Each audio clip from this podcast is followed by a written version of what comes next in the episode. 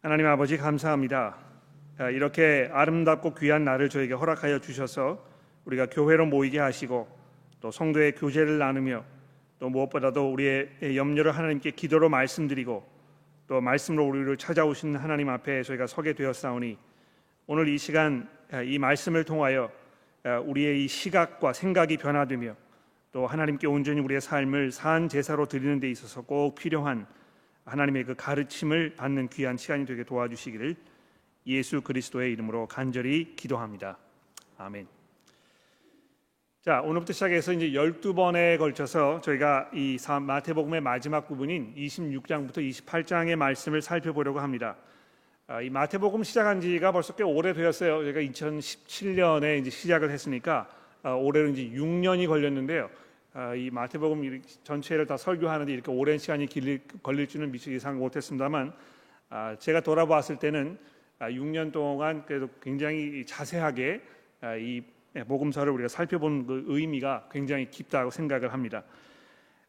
본문의 앞뒤를 잠시 살펴보면서 이제 기억을 되살리는 일이 좀 필요하겠는데요. 잘 아시겠습니다만 우리가 이제 보게 될 이 부분은 3년 아, 동안이나 아, 자기 마음에 품으시고 가르치셨던 돌보셨던 이 12명의 제자들 가운데 한 사람이었던 가론 유다의 이 배반을 당하면서 체포를 당하신 후에 아, 이 유대 제사장들과 로마 관원들의 신문을 받으시고 결국 십자가 위에 달려 돌아가시는 그 순간까지 그리고 그 후에 부활하시면서 하늘로 승천하시는 순간까지를 다루고 있는 이 마태복음의 이 클라이맥스를 이루는 그런 굉장히 중요한 부분이라고 말할 수 있겠습니다.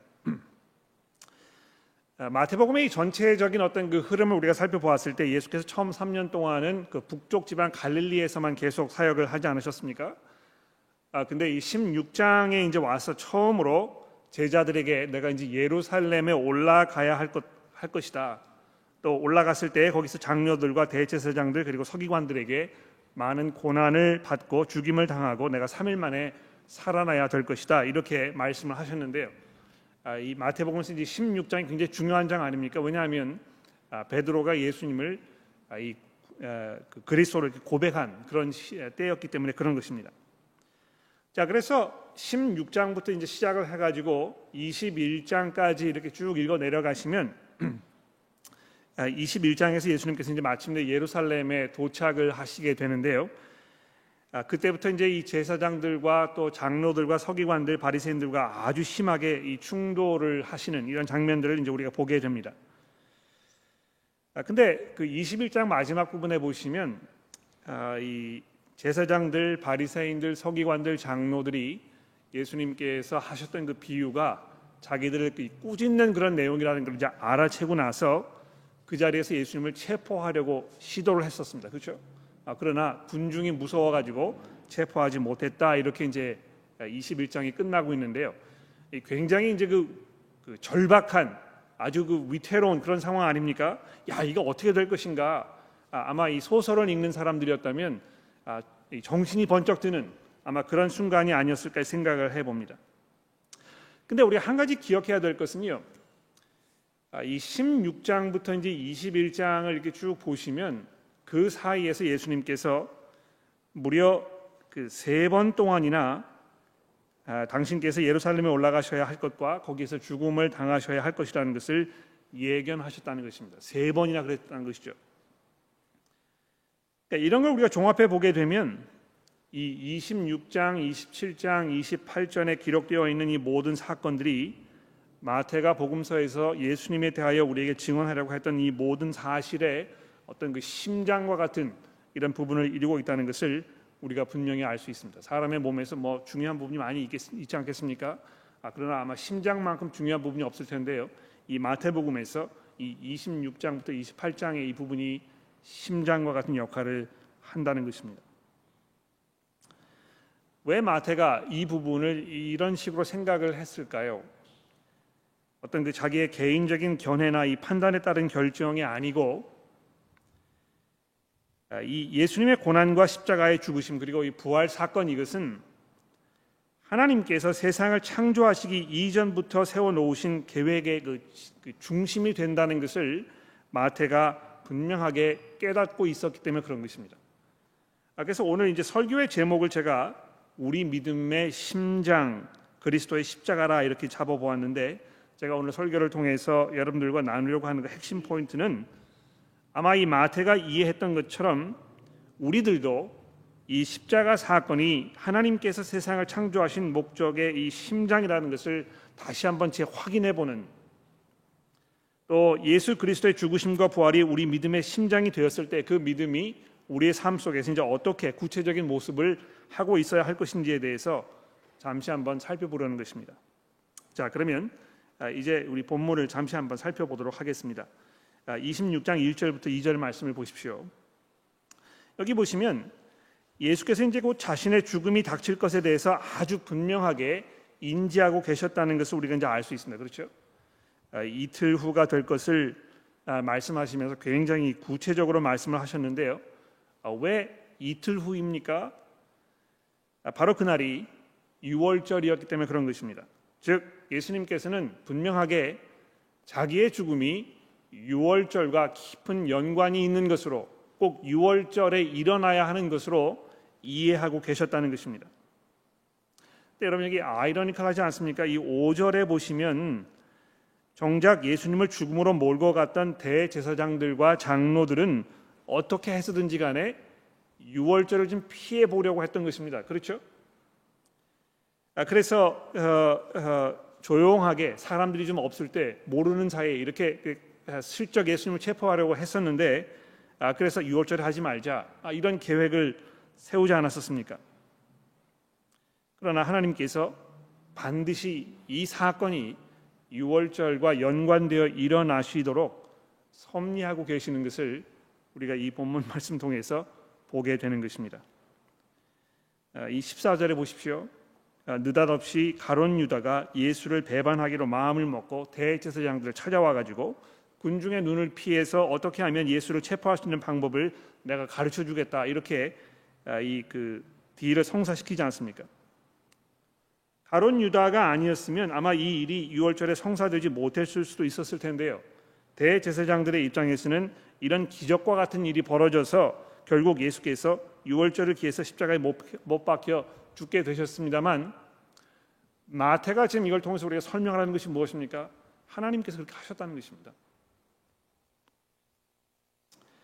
여기 이제 그 3절에 보시면 대제사장들과 서기관들, 장로들과 바리새인들이 예수를 죽음으로 몰고 가기 위해서 관정에 모여서 흉계로 잡아 죽이려고 논의하였다. 이제 이렇게 마태가 설명을 하고 있습니다. 아주 치밀하게 신중하게 모여서 생각하고 결정을 내렸다는 것입니다. 여러분 이 마태복음 잘 읽어 내려가 보시면 이들의 이런 계획이 어떤 순간적인 충동에 의해서 일어난 것이 아니고 오랫동안 살펴보면서 악한 계획을 차근차근 세워 나갔던 것을 우리가 볼 수 있지 않습니까? 예수님과 부딪힐 때마다 어떻게 하면 이집그 이런 상황을 반전시켜 가지고 곤경에 이 자를 몰아넣을 것인가에 대해서 이 유대 지도자들이 이를 갈고 있었던 것입니다. 또 가론 유다의 경우도 보십시오. 이 선생에 대한 자기 개인적인 어떤 그 평가 또 신념 이런 것을 따라서 행동을 한 것입니다만 마태는 예수의 죽음이 이틀 후에 6월절을 기해 일어나도록 섭리하신 하나님의 계획에 의해서 벌어진 것이라고 말씀하면서 하나님께서 이 가론 유다의 그러한 그 의도, 아, 그의 그, 그 평가, 신념, 행동 이런 것들을 사용하고 계시는 것을 말씀하고 있습니다.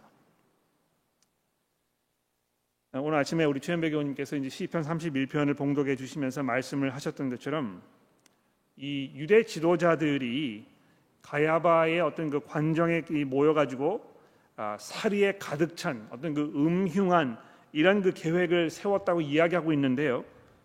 아, 이미 오래 전에 예수님의 조상이었던 다윗의 시대에 이것이 이미 예견되었던 일이라고 성경이 우리에게 설명해 주고 있는 것입니다. 여러분 뭐 그런 생각을 어, 하해 보셨습니까? 또는 그런 질문을 받아 보셨습니까? 어떻게 하나님께서 이 주권을 가지고 계신다고 말하면서 인간이 자유 의지를 가지고 있다고 얘기할 수 있겠는가? 하나님이 주권을 주고 계시면 사람이 단순히 어떤 그 꼭두각시 같은 아, 그런 에, 존재에 불과할 것이고 또 정말 사람들이 자유 의지에 따라서 행동할 수 있는 아, 그런 상황이라면 어떻게 하나님께서 전적으로 세상을 통치하시는 그 주권을 발휘할 수 있는 분이라고 얘기할 수 있겠는가 이렇게 이제 질문하는 것입니다. 특히 이 기독교의 신앙에 대해서 아, 좀이 조소적이고 냉소적인 시- 그런 그 입장을 가지고 계시는 분들이 아, 이 우리를 곤란하게 만들기 위해서 이제 그런 질문을 종종 하시는데 여러분 그런 질문 받으시면 어떻게 대답을 하시겠습니까? 오늘 뭐 예수님께서 십자가 위에 달려 돌아가시는 이 상황을 보면 어떻게 하나님께서 전적으로 이 악한 의도를 가지고 있는 사람들의 어떤 그 결과, 결정, 생각 아, 이거에 따라서 일이 벌어지도록 하셨지만 그것이 궁극적으로 하나님의 손에 의해서 하나님의 계획을 이루시는 그 목적으로 사용하고 계시는 그래서 이것이 궁극적으로 하나님의 뜻과 계획 안에 이루어지는 사건이라는 사실에 대해서 우리에게 아주 분명하게 말씀하고 있다는 것입니다. 아 그래서 전적으로 인간에게 이 책임을 묻고 오늘 우리가 이야기했던 아, 고백하였던 사도신경 말씀에도 본디오 빌라도의 손에 이렇게 되어 있지 않습니까? 그러나 이것이 어떤 그 하나님의 뜻과는 무관하게 인간의 전적인 의도에 의해서만 이루어진 것이 아니고 하나님께서 그렇게 하신 것이라고 말씀하고 있는 것입니다. 아, 그러면 왜 이것이 반드시 유월절과 연관되어 일어나도록 하나님께서 하신 것입니까? 아, 아마 많은 교우 여러분들이 이 유월절에 대해서 잘 알고 계실 거라고 제가 확신합니다. 그래서 뭐 길게 설명을 아, 드릴 필요가 없을지도 모르겠습니다만 아, 이 자리에 계시는 분들 중에는 이제 신앙생활을 시작하시니까 오래되지 않으신 분들도 계시기 때문에 아, 잠깐 그 설명을 드리는 게 필요할 것 같습니다. 여러분 그 유월절은 아시는 대로 이스라엘 명절 중에 하나인데요. 아, 그 기원은 어디입니까? 예수님께서 이, 이 계시기 훨씬 이전인 약 뭐 역사학자들에 의하면 기원전 약 한 13세경이라고 이렇게 이야기하는데 에, 이스라엘이 애굽에서 노예로 붙잡혀 살다가 하나님께서 그들을 구원하셨던 이 출애굽 사건 거기로 이제 돌아가게 되는 것입니다. 하나님께서 모세를 통해서 애굽의 왕 바로에게 이스라엘을 풀어주라. 그들이 더 이상 노예로 삼지 말고 이제 가서 그들의 그 땅을 차지할 수 있도록 보내주어라. 이제 이렇게 명령을 하셨는데도 불구하고 바로가 그 말을 듣지 않으려고 하자 어떻게 했습니까? 하나님께서 열 가지나 되는 재앙을 이 애굽 땅에 쏟아 부으신 것입니다. 그 맨 마지막의 재앙, 애굽 땅에 태어난 모든 첫 아들, 사람이나 짐승이나 할 것 없이 그 첫 아들의 목숨을 하나님께서 가져가시는 이 끔찍한 재앙이 이 쏟아진 것 아닙니까? 아, 이 자리에 그 마다들로 태어나신 분들 한번 손 들어 보시겠어요? 몇 분 계시? 저도 마다들이거든요. 아마 여러분이 아, 이 애굽 땅에 계셨으면 살아남지 못하셨을 것입니다. 그렇죠? 이 6월절 밤에 반드시 여러분이 죽음을 당했을 것입니다. 아, 이 죽음은 하나님의 말씀을 무시한 이들을 향한 하나님의 그 진노의 결과였던 것입니다. 그렇죠? 하나님께서 야 이거 너무 심한 게 아니냐 이렇게 이제 반응을 하실지도 모르겠습니다만 하나님께서 이미 아홉 번이나 걸쳐서 아, 이 바로 왕의 고집과 무례함을 용서하셨던 것입니다. 그러나 결국 하나님은 인간이 그 자신의 생각과 뜻, 뜻을 따라 아, 그 무시 아, 하나님을 무시하고 또 무례히 대할 수 있는 그런 분이 아니라는 것입니다. 그렇죠? 하나님을 하나님으로 인정하지 않을 때 하나님을 하나님으로 대드리려 하지 않을 때에 그냥 내 방식대로 내가 내 삶을 그냥 살아가겠다고 아, 이렇게 고집하면서 내가 알아서 할 테니까 나를 참견하지 말라고 이렇게 하나님께 아, 말씀을 드렸을 때 대드렸을 때 하나님께서는 그러한 인간의 불손함을 그냥 눈 감으시고 지나치시는 분이 아니라는 것입니다. 그래서 이 바로 왕과 이 애굽의 온 나라가 모든 장자들의 죽음이라는 이 재앙을 통해서 그들의 그 하나님을 향한 이 죄악된 생각과 마음에 대한 혹독한 대가를 치렀던 것입니다. 여러분 뭐 내가 이 기독교를 믿어야 될 것인가 말 것인가? 아, 지금 이 기독교가 무엇인가? 내가 왜 교회에 나오고 있는가? 이런 거에 대해서 이제 고민하고 염려하시는 분들 혹시 저에 계신다면 이거 잘 한번 생각해 보십시오.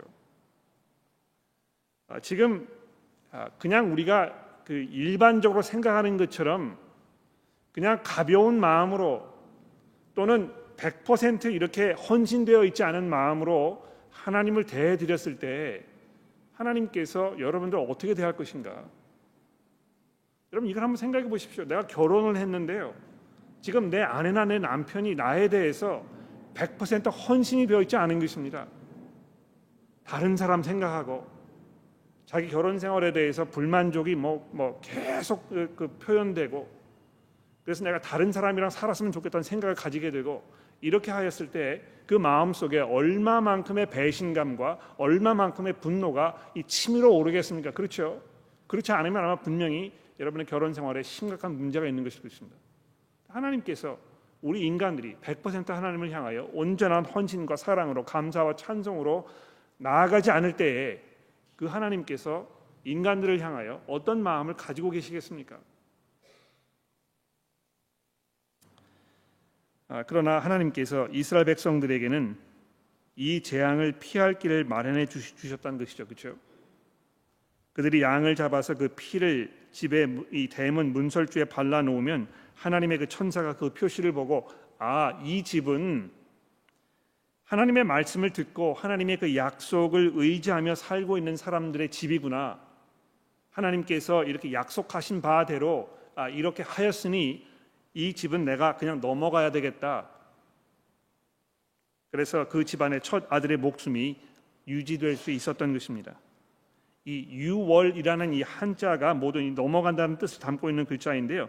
그래서 이제 유월절이라 하였을 때 하나님의 심판이 그 집을 넘어 지나갔던 것을 기억하고 아, 이 하나님의 은혜를 감사하는 아주 특별한 그런 유대의 명절이었던 것입니다. 아, 그래서 이 출애굽서를 보게 되면 아, 이스라엘 백성들에게 이 유월절을 그 기해서 새해가 이제 새로이 시작되는 그 날로 하나님께서 정해 놓으시고 아, 그래서 마치 우리 한국 사람들에게 이제 이 구정이 뭐 가장 큰 명절이라고 생각이 되는데요.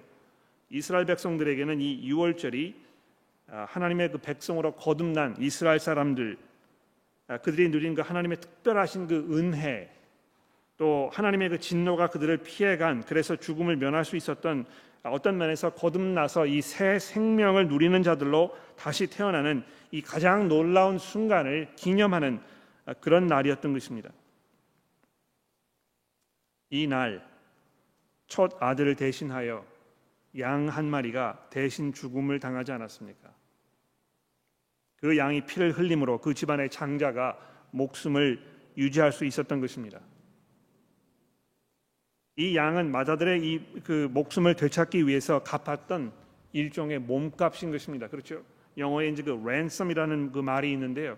유괴범이 납치한 사람을 살려주는 그 목적으로 몸값을 요구하지 않습니까? 마치 그런 것입니다. 누가 대신 죽음으로 대가를 치루어 줌으로 인해서 죽은 것이나 다름없는 그 사람에게 새로운 생명의 기회가 주어지도록 허락하시는 그 모습 속에서 이스라엘 백성들은 이 하나님의 그 풍성하고 놀라운 은혜와 긍휼을 경험하며 하나님 앞에 감사와 찬성으로 나아갈 수 있게 되었던 것입니다. 바로 이런 이유 때문에 예수께서 자신이 반드시 이 유월절에 죽임을 당하셔야 한다는 것을 알고 계셨다는 것이죠. 하나님을 지금까지 참되게 온전하게 대접해 드리지 아니하고 하나님께서 별로 대수롭지 않은 분으로 여기시면서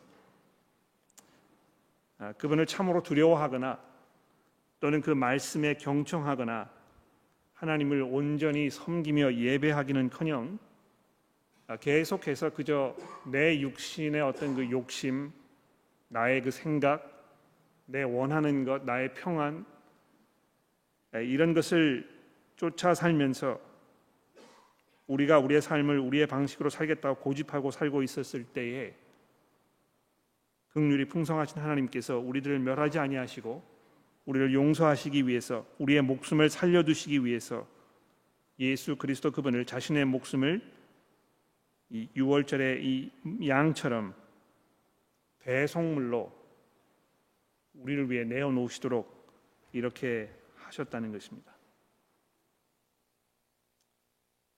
근데 그뿐만이 아닙니다. 여러분 2절에 보시면 예수께서 십자가에 이 죽임을 당하실 것에 대해 말씀하시면서 구태여 인자가 십자가에 못 박히기 위해서 이렇게 이제 말씀하실 것입니다.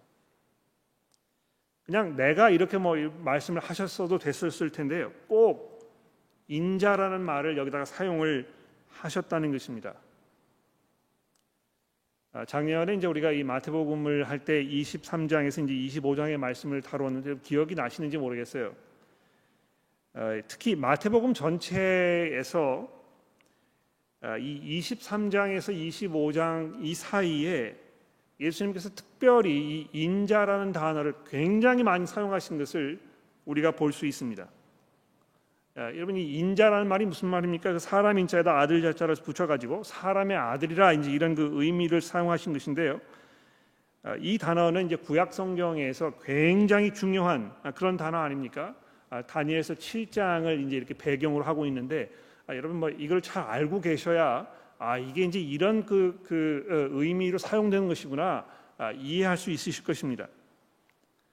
아, 다니엘이라는 선지자가 환상을 통해서 이 세상이 돌아가고 있는 그 상황 이것에 대한 그 설명을 하나님께 이렇게 듣는 장면이 있습니다.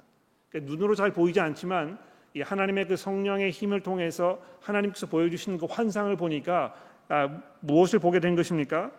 하나님을 대적하면서 이 자신들의 힘을 과시하는 인간들의 그 모든 세력들, 모든 나라들과 모든 권세자들, 인간의 그 문명으로 이래서 이루어놓은 그 모든 업적들 이런 것들을 대변 이 대변하는 아, 무시무시하게 생긴 어떤 그 짐승들이 나타나서 서로 물고 뜯고 하는 어떤 그 세력 다툼을 하고 있는 아주 기이하고 이 섬뜩한 아, 그런 그 환상이 지금 아, 다니엘 선지자에게 보여지고 있는데요.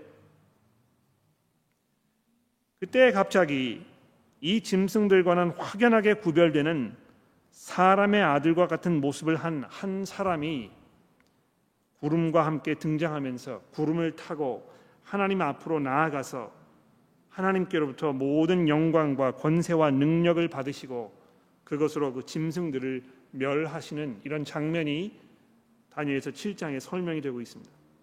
즉 구약 성경은 이 온 세상을 심판하시며 다스리도록 하나님께로부터 특별한 권세를 받은 일을 지칭하는 단어로 이 인자라는 말을 썼다는 것입니다. 근데 예수께서 3년 동안 공생애를 사시면서 자신을 계속해서 인자라고 부르셨을 뿐만이 아니고요. 특히 이제 23장, 24장, 25장에서 바로 자기 자신이 그 인자임을 그래서 내가 이 참 모습으로 이 인자의 어떤 그 참 모습으로 내가 곧 나타나게 될 것이라는 것에 대해서 설교를 하신 것입니다. 그렇죠? 근데 그 설교를 다 하신 후에 오늘 26장 1절 본문 첫 부분에 이틀이면 6월절이기 때문에 인자가 십자가에 못 박히기 위하여 팔리게 될 것이라고 말씀하시는 이것이 얼마나 아이러니컬합니까?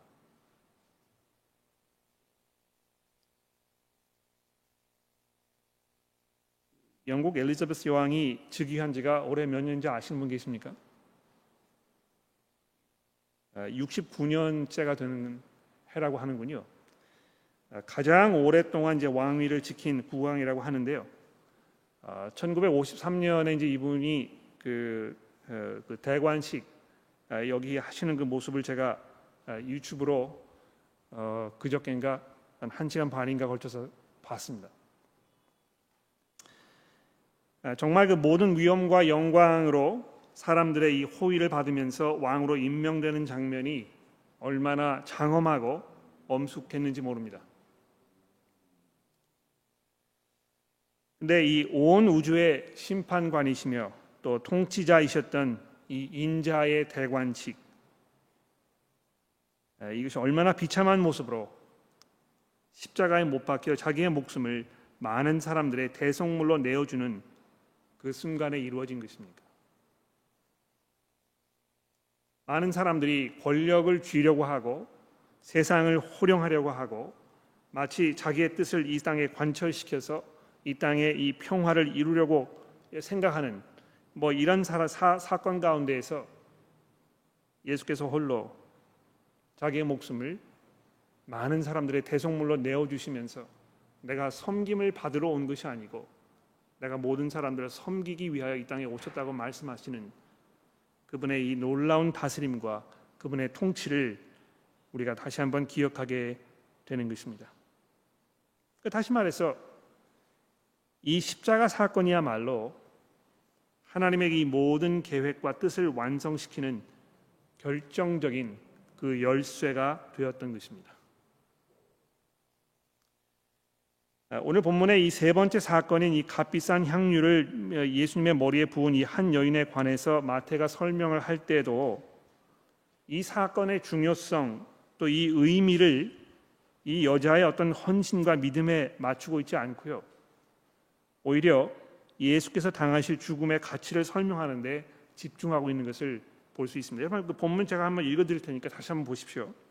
6절 말씀입니다. 예수께서 배단이 나병 환자 시몬의 집에 계실 때에 한 여자가 매우 귀중한 향, 아, 귀한 향유 한 옥합을 가지고 나와서 식사를 하시는 예수의 머리에 부으니 제자들이 보고 분개하여 이르되 무슨 의도로 이것을 허비하였느냐? 이것을 아, 비싼 값에 팔아 가난한 자들에게 줄 수 있었겠도다 하거늘 예수께서 아시고 그들에게 이르시되 너희가 어찌하여 이 여자를 괴롭게 하느냐? 그가 내게 좋은 일을 하였느니라 가난한 자들은 항상 너희와 함께 있거니와 나는 항상 함께 있지 아니하리라. 이 여자가 내 몸에 이 향유를 부은 것은 내 장례를 위함이라. 내가 진실로 너희에게 이르노니 온 천하에 어디서든지 이 복음이 전파되는 곳에는 이 여자가 행한 일도 말하여 그를 기억하라 하시니라 자, 이, 우리가 이제 이 그 본문을 이렇게 읽으면 아마 가장 먼저 머릿속에 떠오르는 것 중에 하나는 야, 이 여자가 정말 훌륭한 사람이구나. 이 여자의 어떤 그 헌신, 예수님을 향한 그 사랑, 아, 이런 것을 우리가 이제 금방 머릿속에 떠올릴 것입니다. 아, 물론 뭐그 아, 비슷한 사건이 다른 복음에 여러 번 등장을 하는데요. 아, 거기에 보면 분명히 그 복음서를 썼던 그 사람들이 이 여자의 헌신에 대하여 아, 이렇게 강조하고 있는 걸 볼 수 있습니다. 그런데 이 마태가 지금 이 사건을 기록하고 있는 거 보십시오. 이 여자가 누구인지에 대해서 얘기하고 있지 않습니다. 그렇죠? 이름도 없어요. 그냥 한 여인이라 이렇게 되어 있습니다.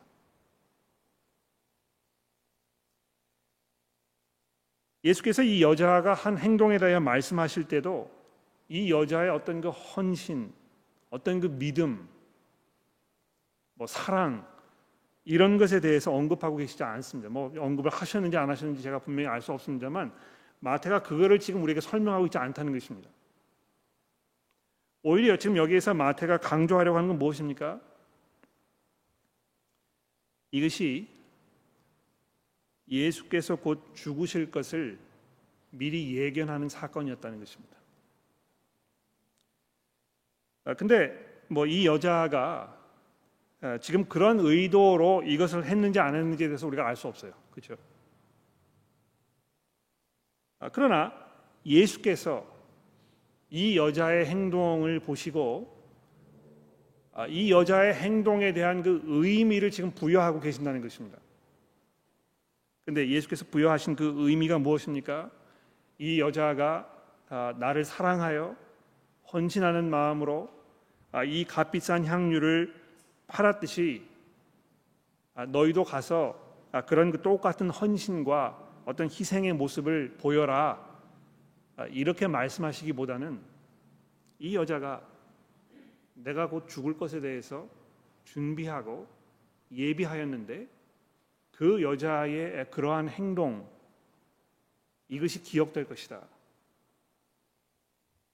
예수님께서 지금 온 신경을 어디에 집중하고 계시는 것입니까? 잠시 후에 십자가 위에서 달려 돌아가실 것에 대하여 말씀하고 있다는 것입니다. 그러니까 여러분 이 오해하지 마십시오. 예수님께서 공생의 기간 동안에 아, 가장 많이 가난한 사람들을 돌아보셨고 가장 많이 병든 사람들을 불쌍히 여기셨고 가장 많이 나약하고 힘없는 사람들을 아, 위해서 헌신, 헌신하셨던 것입니다. 아마 예수를 사랑하고 예수의 제자로 사는 사람들이라면 모두가 그렇게 해야 되겠죠, 그렇죠? 아마 여러분들이 그 어, 경제적인 어떤 그 여유가 있으면서 주변에 어려운 상황에 있는 사람들에 대해서 아무런 관심을 보이지 않거나 또 어, 그냥 뭐 어, 이 사람의 이 불행은 그 사람의 책임이기 때문에 내가 이걸 나눠 가져야 할그 무슨 이유가 있겠냐고 생각을 하고 계신다면 마음을 바꾸셔야 할 것입니다. 그러나 정작 이 자리에서 예수님께서 뭘 말씀하고 계십니까? 그것이 중요한 일이지만 지금 이 순간에는 가난한 사람들을 돌보는 일보다 더 중요한 일이 지금 있다는 것입니다. 무엇입니까?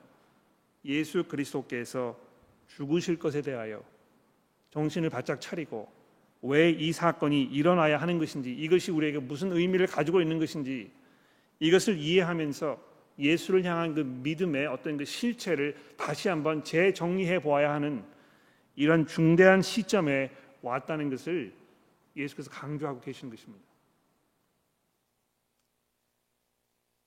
결론을 내려볼까요? 여러분 십자가가 과연 내 믿음의 심장인가?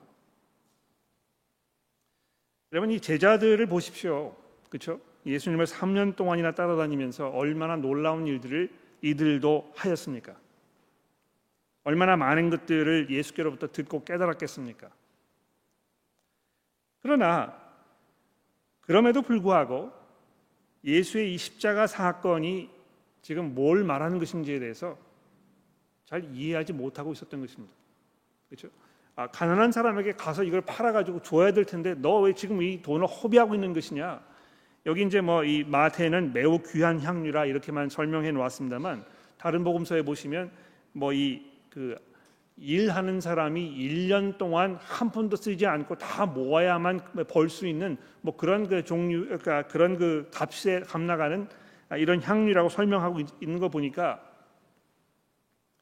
지금으로 따지자면 뭐 여러분 1년 얼마나 버시는지 잘 모르겠습니다. 뭐 호주 그 평균 아, 그 어, 수입이 뭐 약 한 7만 불 정도 된다고 하는데요.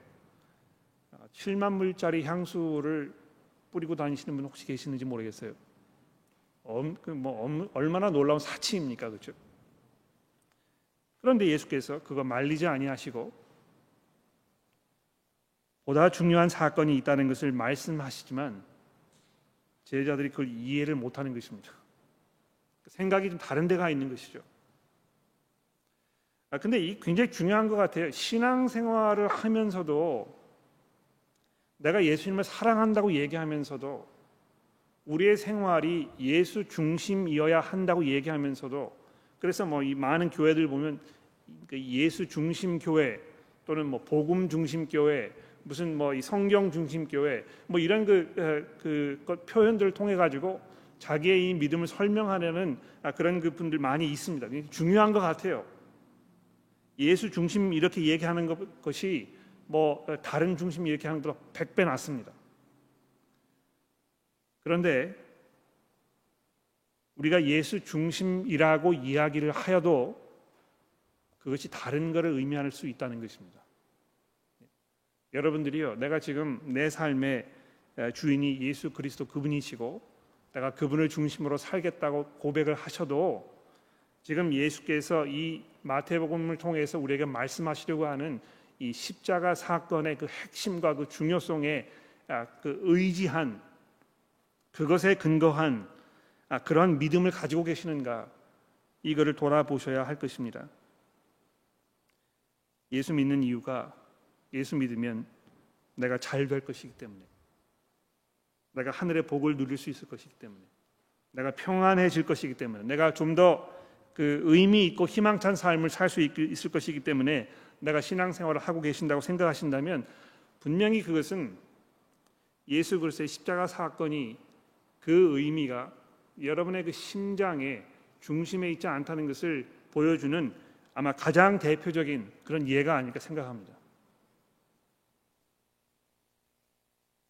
아까도 말씀을 드렸습니다만 왜 우리가 예수를 믿어야 하는 것입니까? 그분을 의지하지 않으면 하나님의 진노를 피할 수 없기 때문에 그런 것입니다. 우리가 하나님과 화평을 누리고 하나님과 평화를 누려야 할 텐데 하나님께 용서를 받아야 할 사람들인데 아, 거기 그그 절박한 필요 이것보다 그저 단지 지금 내가 누리고 있는 내 상황 속에서의 어떤 그 불행함 또 불편함 아, 여기에 몰두하고 있다면 이 십자가 사건의 그 의도와 그 의미에 대해서 잘 모르고 계시는 게 분명한 것입니다. 그러니까 이 번영 신학을 자꾸 이야기하시는 분들 아, 예수 중심이라고 아무리 이야기를 하여도 그분의 신앙의 이 심장에 그리스도의 십자가가 있지 않다는 것을 분명히 알 수 있습니다. 천주교 신앙을 가지고 계시는 분들 또 아, 천주교를 다니는 것이 뭐 그렇게 큰 문제가 되겠느냐 아, 이렇게 보다 뭐 좀 열린 마음을 가지고 계신 분들이 계시다면 이 잘 한번 생각해 보십시오. 대단한 오해를 하고 계시는 것입니다. 예수 그리스도께서 왜 십자가에 달려 돌아가셨습니까? 그 방법이 아니면 인간이 하나님과 화해할 수 없기 때문에 그런 것입니다. 아, 될수 있으면 이 잔을 내게서 치워 달라고 예수께서 기도하셨지만 하나님께서 그 기도를 응답하지 않으셨죠. 그렇죠? 왜 그런 것입니까? 그 방법밖에 없었기 때문에 그런 것입니다. 그러나 천주교에서는 뭘 얘기합니까?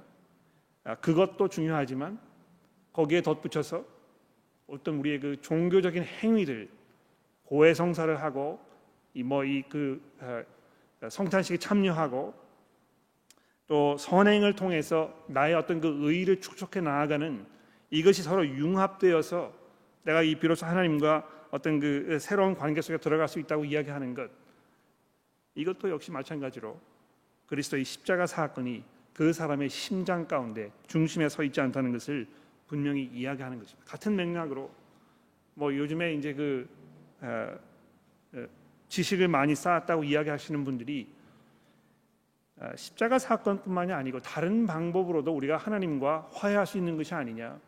뭐 다른 종교를 믿고 있는 사람도 어떻게 된단 말이냐 그러면 그 사람들이 정말 신실하게 자기의 열정으로 하나님을 사랑하는 마음으로 자기의 방식대로 하나님을 예배하면 하나님께서 그것을 받아주시고 인정하지 않겠느냐 이렇게 이야기하고 있는 이 다원주의적인 생각 이것도 역시 분명하게 그리스도의 십자가가 그 사람의 심장의 중심 가운데 서 있지 않다는 것을 분명하게 나타내 주는 예일 것입니다. 교회가 해야 할 일에 대해서 말씀하시면서도 이 교회가 구제하는 일에 우리의 모든 수고와 우리의 역량을 다 쏟아부어야 되지 않겠느냐 이렇게 생각하시는 분들 종종 만나게 됩니다. 제가 주중에요 아, 이 그 우리가 속해 있는 이 지역을 대표하는 아, 국회의원 그분 사무실에 연락을 해가지고 아, 종교 차별 금지법 이게 지금 국회에서 토론이 되고 있는데 거기에 대해서 가지고 있는 염려나 이런 거를 그 국회의원 그분에게 전달하기 전화를 드렸는데요. 전화를 받으신 그분이 하시는 이야기가 뭡니까? 교회 교회가 아, 정말 이 사회에서 아, 이 불쌍한 사람들을 도와주고 또 뭐 이 그 구제하는 일 이런 거를 잘 하는 거를 보면서 아, 얼마나 내가 좋은지 모르겠다. 이제 이렇게 저한테 덕담을 하셨어요. 제가 속으로 그 하고 싶은 말이 많이 있었습니다만 꾹 참았는데요.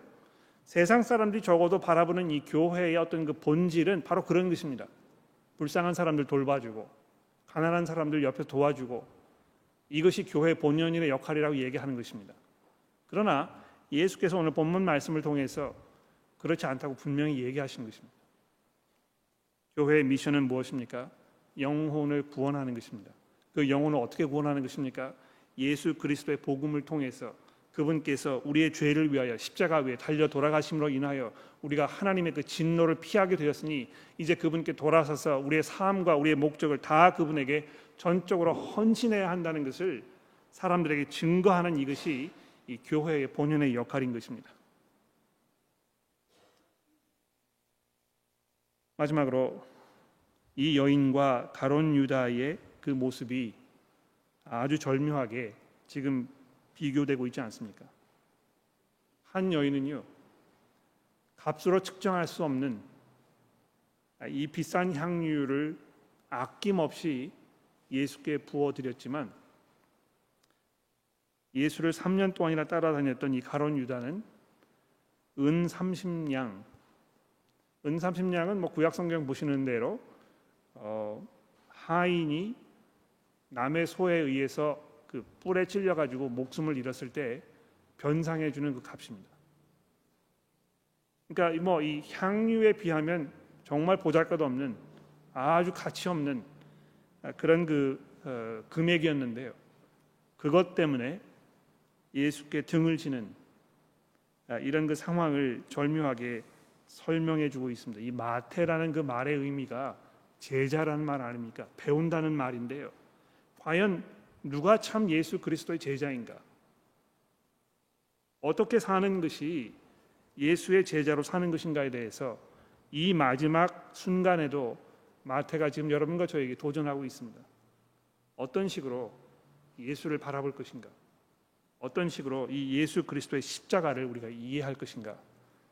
이것이 앞으로 이 마태복음 시리즈를 통해서 우리들 마음속에 더 분명하게 각인되기를 간절히 기도합니다. 기도하겠습니다. 하나님 아버지 감사합니다. 우리의 주님께서